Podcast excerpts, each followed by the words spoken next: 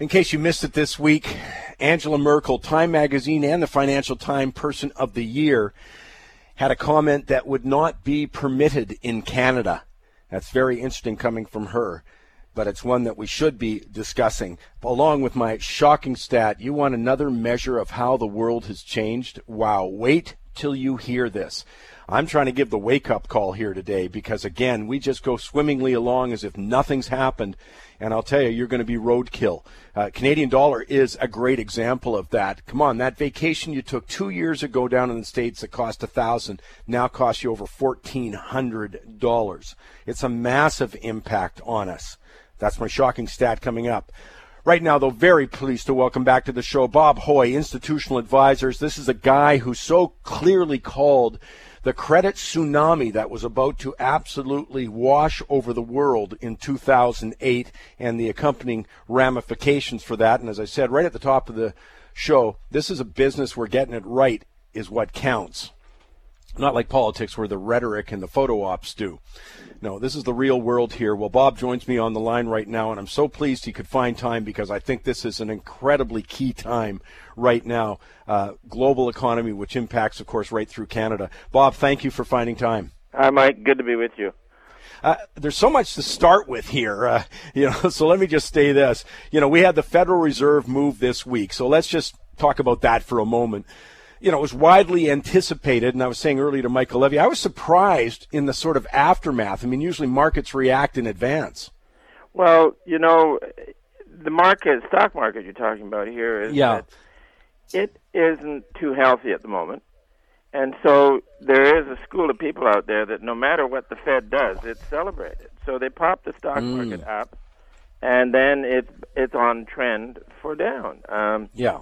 The other thing about the senior central bank is that it has a tendency in times of great excitement like recent or 2007 or 1929 they follow the market changes the market changes in interest rates. You know the market rates of interest they will change as a boom goes along and then increase. And then typically the federal reserve follows. So all of the people who focus on this great change in interest rates, it's absolutely meaningless. Yeah. Now, here's what you've got: is that our long-dated treasuries have been rising since February. Uh, you've had uh, junk bonds, you know, low-grade stuff. interest rates in June of 2014 were at eight percent for C- CCC-rated junk. It's now at 18 percent and that's been a year and a half increase. So that they were stalling out for so long was the unusual thing. They should have raised them quite a bit ago, but they're they're not makers of markets; they're followers of markets, and it has always been that way. So one of the a lot of the uh, uh, spokesmen here now are wondering, you know, how many Fed rate increases there will be. Yeah, I think that's the big question for yeah. me. Is I'll come back to the junk bonds though because uh, we we we just skipped over that for a second. I'm coming back to that, but right now, yeah, I think isn't that the big question? Is is this the beginning of several, or are we going to get back to the sort of historical averages? What do you think? Well, uh, the uh, junk bond rates are going to continue up. There's there's the the Federal Reserve has maybe it has been able to push short rates for a while, but they can't push the yield curve, which is the difference between long rates and short rates. That the uh, Mr. Market does. Then the other one is credit spreads, which is the difference in quality between high grade bonds like treasuries and low grade bonds like junk. And when the public is in a positive move, that spread will narrow uh, on a business expansion, and that uh, those spreads stop narrowing in June 2014. And so the uh, the history of central banking is that they have no influence on credit spreads or the yield curve when it is ready to change. And it's been changing here for some time now. And just take a look back in the contraction of 2008 2009, that CCC rated uh, junk bond got up to 45 percent. Let me just uh, go back on that for a sec, make sure people are with us on that, Bob. So what you're saying is when you get into an expansion, you know, let's say we're we're getting two percent on a treasury bill. The government, you know, has to borrow at two percent, but you know, because it's an expansion, the lower grade stuff gets toward that. It might be five, and, and it maybe should be fifteen, but it gets down to five. People searching for yield as we've been experiencing. But now, as you're saying, that spread's increasing again. People are starting to look at quality, you know, the lack of quality and that's quite a stat. That I mean, that that spread used to be 45 percent. Uh, well, that was the interest rate at 45. That was the interest rate at 45. Yeah, yeah. and uh, so the point to be made, Mike, is that the central bankers have no power to prevent widening of credit spreads when it's time to widen. It's the markets that drive that. So, yeah, if if one wants to talk about the uh, administered rates by the central bank, yeah, they're going to go up. Not because the Federal Reserve or the Bank of Canada has decided that some genius means that they're going to raise rates. No, all they're going to do is follow up, follow the rise in market rates of interest that is already going on. And one of the things about the credit market is when you change trend, either for the good, like coming out of 2009, which which then everything turned positive, uh, the curve started to uh, flatten and the um, spread started to narrow because everybody confidence was coming back in the system. There was nothing anybody could do to prevent the goodness from prevailing. Mm-hmm. And the same then, it reached a crescendo, a maximum, whatever you want to call it, in June uh, a year ago, and now it's going the other way. And there's nothing that any policymaker can do to change that. Now, the other thing is to go back is on the spread mark on the on high yield stuff is that there was the peak for commodities in June in 2014. Yes. Crude oil was around 107, and it came down, and then there was about I think the market for junk bonds was about 17% of it was written by uh, you know oil petroleum companies. So then that side goes down, but then the problem when you have uh, the price of junk bonds going down that are mainly oil patch junk bonds, then others go down as well. It's it's an integrated credit market. So we are now on the next uh, great train wreck in the credit market. Let me just uh, hold on that for a sec, Bob, because I, I, I got to take a break. But I've got to come one more thing here because I, I, definitely want to get back to this because I think this is a monster risk uh, for people right now. But come back is Canada the same as the U.S.? I mean, are Canadian rates following suit here? They will, yeah, yeah, the same uh, level. Like you've got the mm-hmm. high grades with uh, AAA rated corporate Canadian bonds, and you've got the long dated Government of Canada bonds.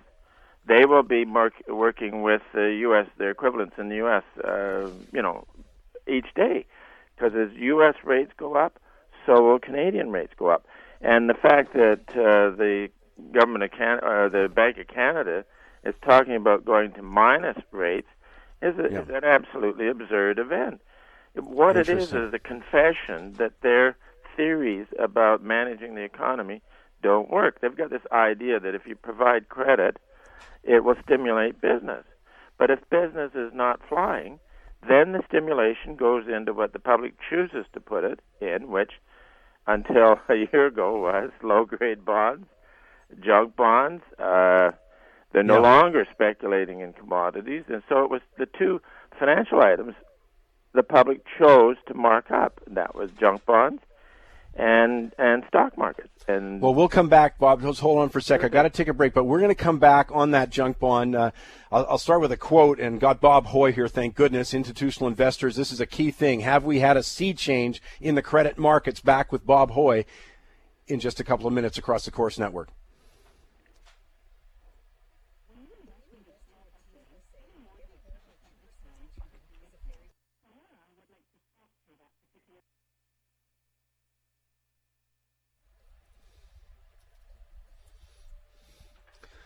Coming up, I've got a shocking stat of the year and maybe a shocking quote from Time Magazine's Person of the Year, Angela Merkel. Uh, let me start with a quote here. I've got Bob Hoye, Institutional Investors. Here's a quote uh, from one of the big money managers, and I think this this is the telling tale. He says, "It's not the return on capital nor the return of capital, but the access to capital is what really matters now. He's talking about the lower grade bond market. Uh, you know, something that's uh, the B's down to the C's. You hear those ratings, triple A, triple B, that kind of stuff. So he's talking about the lower end of that. He's worried, and there's a couple of examples. We won't bore you with them right now, but you won't even be able to access your capital. And I think you got to be clear that economic contractions happen. But the one that worries me, and we saw it in 2008, is the credit contra- contraction, Bob, and that's what scares me about the junk bond market. I mean, I think we've had about 13 billion in defaults already in you know oil companies borrowing you know in the marketplace. But uh, you know these lower grade bonds are scaring me from a liquidity standpoint. Oh, the liquidity. Well, you know, a year ago, the big advisory firms were talking about that the liquidity had gone out of the long treasury market. Now, mm-hmm. here's what happened, uh, I guess, a week ago, is people at a, a junk bond mutual fund went to redeem their bonds, and uh, they couldn't. They just uh, the fund yeah. manager said no. There's no. They couldn't in turn sell their bonds in order to pay the people who wanted to redeem their positions. So, and then there was also some sort of a hedge fund who uh, denied their partners uh, the ability to uh, redeem their stuff. So well, that, that's the part that's really scaring me these days. Is no, they, as no you say, they couldn't even liqui- liquidate their bonds. They had no buyers on the other side. Yeah. You know. And this is so, before the full disaster's been realized. You've yeah. only gone from eight percent to eighteen percent, and it's a long ways to twenty-five or thirty percent uh, yield on the junk and I'm just looking here at this at the spreads, which in 2007, uh, this is the triple B spread, which is investment grade, uh, one and a half percent. In the height of the crisis, eight percent, and then here at the best in 2014, one and a half percent. We're now at 2.40 percent, and breaking above 2.42 is a breakout on this thing. So yeah. these markets are irresistible, and there is no liquidity. Well, uh, you know, Victor Adair and I have been saying for ages that, and, and as others have, of course, but, you know, the search for yield is going to get people into uh, grade of investments they shouldn't be, that they're not aware of. You know, they can't, they don't want to stay in the government bond and get 1% over five years or one and a half or something. You know, so they've gone into further out on the risk curve to get a higher rate. Those are the guys I think could be in big trouble here. They will be. And here, this is where the government is culpable by artificially lowering yeah. rates, they've forced ordinary, normal people to invest in things they shouldn't have touched. Yeah. And the culpability on government, it's evil. The, and this these theories that a committee at a central bank can make the economy better for everyone is absolute nonsense. And haven't we just had a case study of that for six or seven years? They haven't got the result they wanted. There isn't sort of robust economic growth. They've changed asset prices and they've killed savers and pensions in the process. You're, you're right on that. But take a look at it. The intrusion uh, over the last 25 years has increased every year, where mm. they've got this rule, that regulation, red tape, monumental burden on the back of the ordinary businessman. So then they get a theory that if we give it this much stimulus, we'll get this much business activity. But it's not happening because all of their rules and reg- regulations are preventing a robust yeah. business expansion. So then where does the credit go? The public chose to put it in junk bonds and in the stock market. And that has reached the maximum. You know, uh, on junk in in June 2014, the price action was such that you know we had upside exhaustions, all kinds of technical stuff that said, "Hey, this is the top for the junk bond price." And then, of course, uh, through the summer months, uh, this just last summer, you had uh, similar technical analysis on the stock market said, "Hey, this is perhaps a big rounding top." And then when you had the uh, spreads widen in breaking out in July, that set up the crash in Shanghai. And then you came down, the Shanghai crashed into August, late August, and then tested it in September, bounced up, and now that rebound it got tired, and I think it's starting to roll over. And it doesn't have anything to go underneath the stock market because commodities are so weak, Mike. Yeah. And commodities weak say that the global economy is weak, and uh, they talk about crude oil. That uh, oh, the Saudis are pushing crude down to try and shut out, shut down uh, the fracking pr- production in the U.S. Uh-uh. This is like any post-bubble deflation, where the farmers will plant grain from fence post to fence post in order to make more money because the price is weak. And here you got it going on in crude oil now, where yeah. they're drilling from fence post to fence post. And the idea that the Saudis are deliberately, this is very naive. Uh, we are in a post bubble bear market for most commodities. Let me just very quickly, because time's short, but okay, let's talk to investors for a second. If you were going to, you know, if you're going to buy, uh, you know, some sort of fixed income thing at the highest level, even, what time frame do you go out? Very well, short, like one year, maybe two or something? You got two things to keep in mind. You got term risk, which is price, and then you got credit risk, which is credit. So the best thing to do would be go to investment grade U.S. corporate bonds. Mm-hmm. Then you get a better yield than if you went to treasuries of the equivalent time. Then also the yield, the term you want to go is maybe four years, around four years. Yeah. So you won't get hit in in in term risk, Right. and you won't get hit in credit risk. Plus, you'll get the pick. We've been saying this since 2014. Plus, you'll get the pickup on the U.S. dollar. Yeah. So it's it's a very nice place to be. Now, also one should always own some gold as insurance, but you don't own it to try and make money out of it. That's playing uh, currency games. And at some point, uh, maybe in the next few months, it would be time to invest in some gold shares because profitability is probably returning to the gold mining business. We don't expect profitability to return to the base metal mining business for uh, some time, and the rest of the equity markets are, are vulnerable to one the credit problems and two the probable recession. So. Uh, just very quickly, Bob, is there a, a, an area or a market you're saying to people, whatever you do, avoid this? well, it's we've been avoiding stuff like the the resources side since the high for uh, the uh, crude oil in 2014. Yeah. Um, we've been avoiding the base metal side since the cyclical peak for base metals in 2011. Uh, so there's no point going near those things. And the only, as I say, the, on the equity side, other than some exceptional stocks in the high tech area, which is difficult to cover, the one side that you can analyze is that in a post bubble contraction, eventually the gold side gets very good because the price of of the mining costs of uh, you know your commodities fall relative to gold. Look at how far crude oil has fallen relative to gold, and crude oil represents the cost of energy. So, in any post-bubble deflation, the uh, price, the costs of mining go down relative to the bullion price, and then that's what then makes uh, the gold mining companies investment grade. So well, that's uh, we've got to leave it at that, Bob. Sorry, the time is short.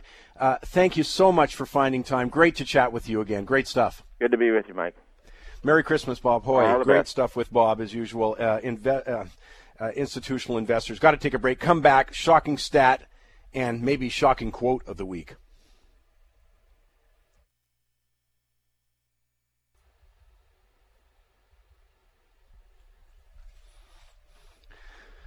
If you're looking for that last minute Christmas gift, I sure as heck hope you consider coming to the World Outlook Conference if you had over the last several years, uh, whether it's Ozzie Jurock recommending buying U.S. real estate down in the Phoenix area, which of course worked out beautifully. He Started that in 2011, so you've got the huge jump in the Canadian dollar or drop in the Canadian dollar, rise in the U.S. dollar, or whether you were just smart enough to put money into U.S. accounts, as we've been recommending here.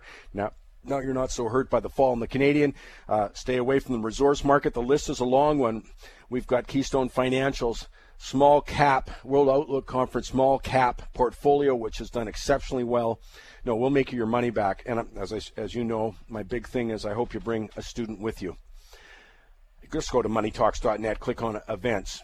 Time now for this week's shocking stat, and it's a biggie. As the Financial Times reported, when people in Argentina woke up Thursday morning, they were richer than Polish people, Chileans, Hungarians. But by the time they went to bed, they were poorer than all three. Why? Because the government decided to not support the peso any longer, remove the currency controls. The peso dropped 40% on Thursday. In US dollar terms, that pushed the country down 11 spots in terms of uh, uh, the size of the economy per person, GDP per capita. 11 spots downward. Does that sound like business as usual? A 40% drop in a day. Now, people say, well, that's Argentina. No, keep in mind the loonie's done the same thing. It's just in slower motion. All of us are poor in terms of purchasing power. The difference, it took two and a half years where we're down about 40% from first quarter levels in 2013. You know, my plaintive cry all the time is, can't we at least start? I don't care what your opinion is, but can't we start with an acknowledgement you can't approach the world the same way you used to. And yet we got politicos, media commentators, organized labor, they're one of the worst, and the majority of the public pretending it's just business as usual. You can't afford to do that in this environment. That's my shocking stat of the week. Let me throw this. This may be the shocking quote of the month. Time magazine, Financial Times newspaper, recently named Angela Merkel Person of the Year. Her speech this week in quotes, multiculturalism leads to parallel societies and therefore remains a life lie, a sham. She said that before adding that she thought that Germany had reached its live, uh, limits in terms of refugees. She said the challenge was immense. But here's the thing this is not a unique view. This is the experience of the Netherlands, Denmark, France. The point for us in Canada, because you haven't been talking about this, Hey, it's one thing to do the photo op of refugees arriving. It's one thing to provide food and shelter, but that's just the first step. What Europe has told us in spades is without realistic expectations of assimilation, which means the government has to provide the wherewithal for language training, job training, Otherwise, you end up, which is exactly what's happened. And if you go to Paris and some of the neighborhoods in Paris, in Molenbeek in Denmark, that spawned three different terrorist attacks, that you get a significant sized, alienated economic underclass. That is not going to work for the refugees we've invited to Canada. Well, we have an obligation to provide them with the resources to thrive in Canada. We'll see if the government's doing this doesn't have a great track record. Doesn't matter if it's conservative or liberal. Doesn't have a great track record in this kind of stuff. But we have to get beyond some sort of feel good photo op. There's real stuff happening here. The consequences are being played out in Germany, played out in Europe to the extent that Angela Merkel saying that multiculturalism is a life lie or a sham. No, this will be very successful and very positive for Canada, the arrival of the refugees, if we do it right. If we don't, we're inviting problems. Take a break, come back. Ozzie Jurock. We'll talk about some hot markets in Canada. We're talking investing there. There's lots to talk about with Ozzie. Also coming up, Victor Adair, and I've got a Goofy Award. Stay with us.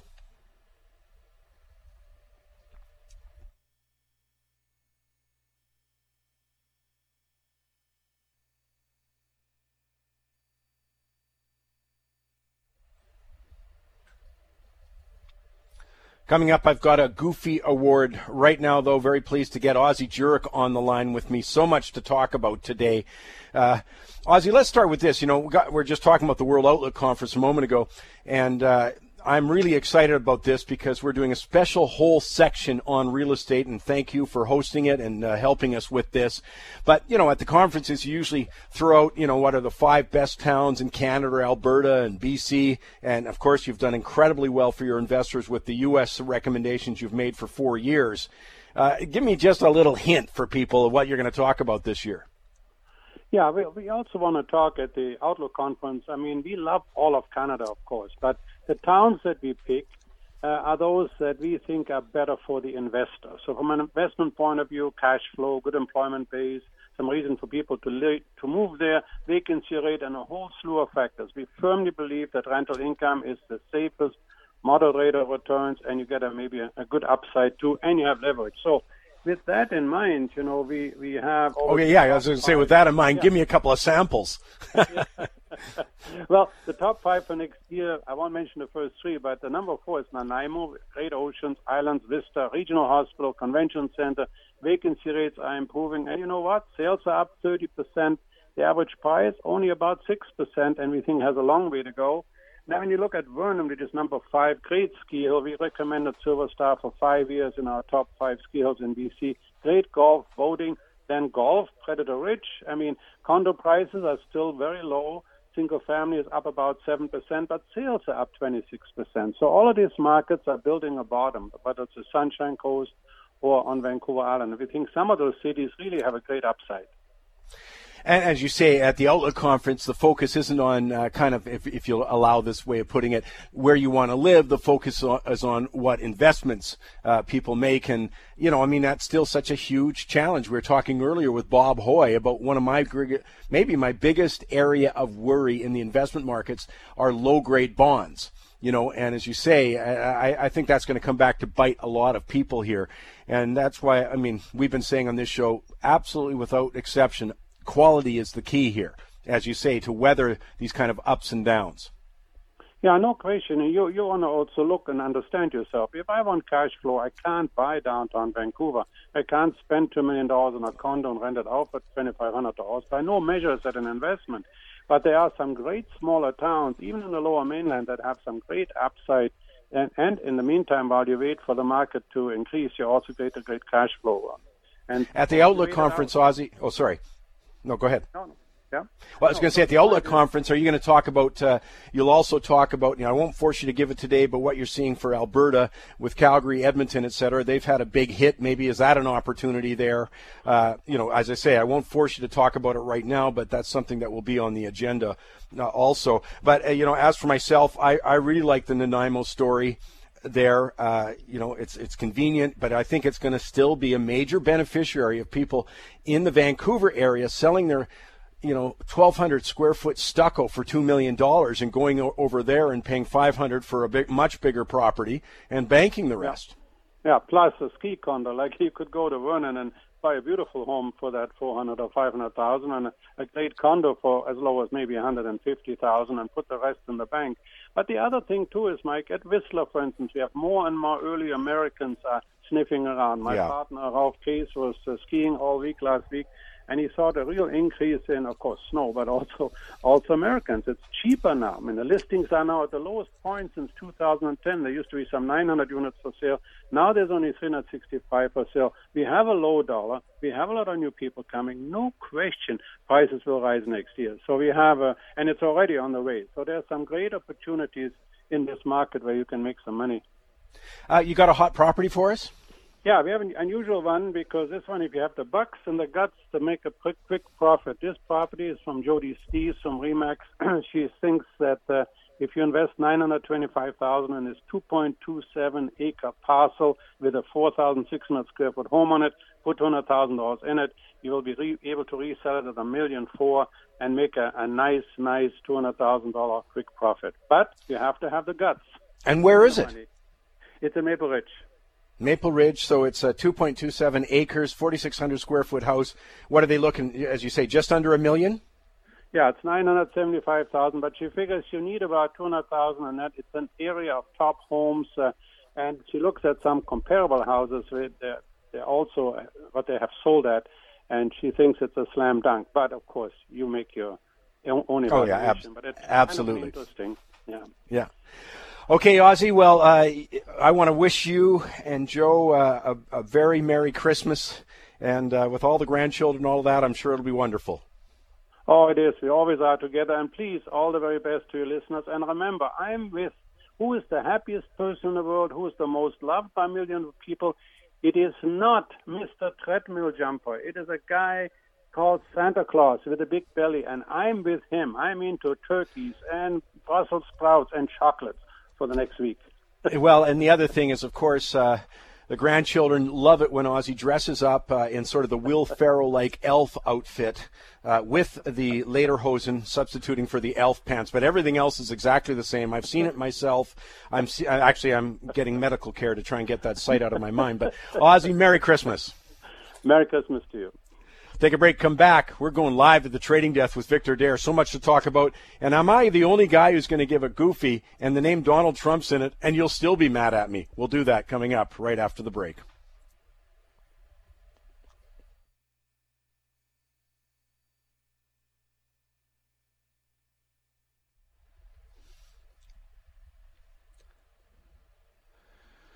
Coming up, my Goofy Award. But first, let's get live to the trading desk. Victor Adair is waiting for us there. Uh, Victor, it's really interesting. We finished last week, you and I, and I asked you, and I didn't give you much chance to elaborate, but I said, Are the Fed going to raise rates? You said yes. They have gone through with that. And as I said earlier to Michael, I'm surprised that the market reacted. Also, it had beforehand, but usually that, you know, the news is completely discounted, but it didn't seem to be in the markets. Well, there were two things. Yes, the Fed did raise rates as expected, but what people really wanted to see is what were they forecasting for yeah. what are they going to do in the year ahead and there was quite a range of possibilities and generally the range the, the expectation i think was yes they'll raise rates but they're going to be very cautious about any additional increases as we go through 2016 if anything what the Fed indicated that they might do in 16 was a little more hawkish, or uh, let's say it this way, it looks like they might put interest rates up more than the market had expected, and that gave the U.S. dollar an extra kick to the upside in the last couple of days. And the markets took a dump. I mean, those last couple of days after some very positive sort of, I, I think it was uh, Tuesday, Wednesday, they went way up and gave it all back and then some at the end of the week. Yeah, the Dow was up uh, 650 points Monday, Tuesday, Wednesday, and then lost all of that more on Thursday, Friday. Uh, but you know, I mean, the, the stock market's in very schizophrenic condition these days. It's got. It seems like there's no memory from one day to the next. I did not trade the stock market this week. Uh, I went skiing instead. And I suppose if there was anything I should have done, I should have been short the stock market. I listened to what Bob had to say just uh, on the main part of the show, Bob Hoye uh, and I very much agree with Bob that the uh, I think the weak commodity market, the weakness that we're seeing in the junk credit markets, does not bode well for the stock market. I should be short the stock market. I'm not. The only thing is, the good thing is, I suppose, is I'm not long. Well, we might get that Santa Claus rally because, of course, uh, tax loss selling ends in the first couple of days of this week, meaning that if people wanted to realize a loss for their tax uh, returns on 2015, at least in Canada, that date is the 24th, I think, this year. It's probably very, it's very similar in the States. Hey, here's something else I wanted to get from you you watch that Canadian dollar go down a little bit further, you know, you know, in that it, it, sort of trade around that 71 cent mark. Now that brings it down 24% for a year, but I know that you've been doing some work on, hey, it's sort of one of those, you think that's bad? Listen to these guys.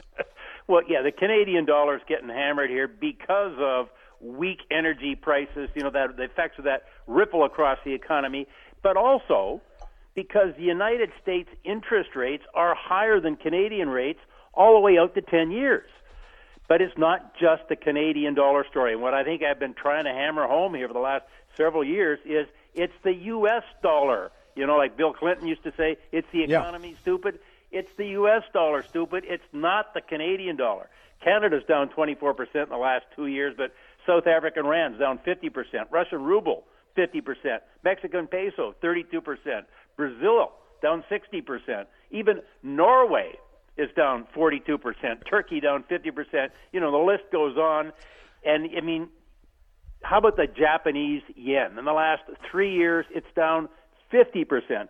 So yes, the Canadian dollar is down 24% the last two years. It's down 32% from the, all the, the highs we had in 11, but it hasn't been hit nearly as hard as a number of other currencies. It's the U.S. dollar going up. That's what it's all about. Yeah, you've also just given us our list of where to travel. People are going to Yeah. get reluctant to go down to the States because it's gone up so much. Heck, go to South Africa. You- You've done a heck of a good job. It's way cheaper. Go to Norway this summer. Way cheaper than it was. So there are places we can travel there. Uh, we've got about 10 seconds here, Vic. Uh, what are you looking for this week? Do you sort of stop now that we get to the Christmas week? Uh, you know, I really have, Mike. Uh, it, markets can get, especially the markets that I trade, can get extra neurotic this time of the year.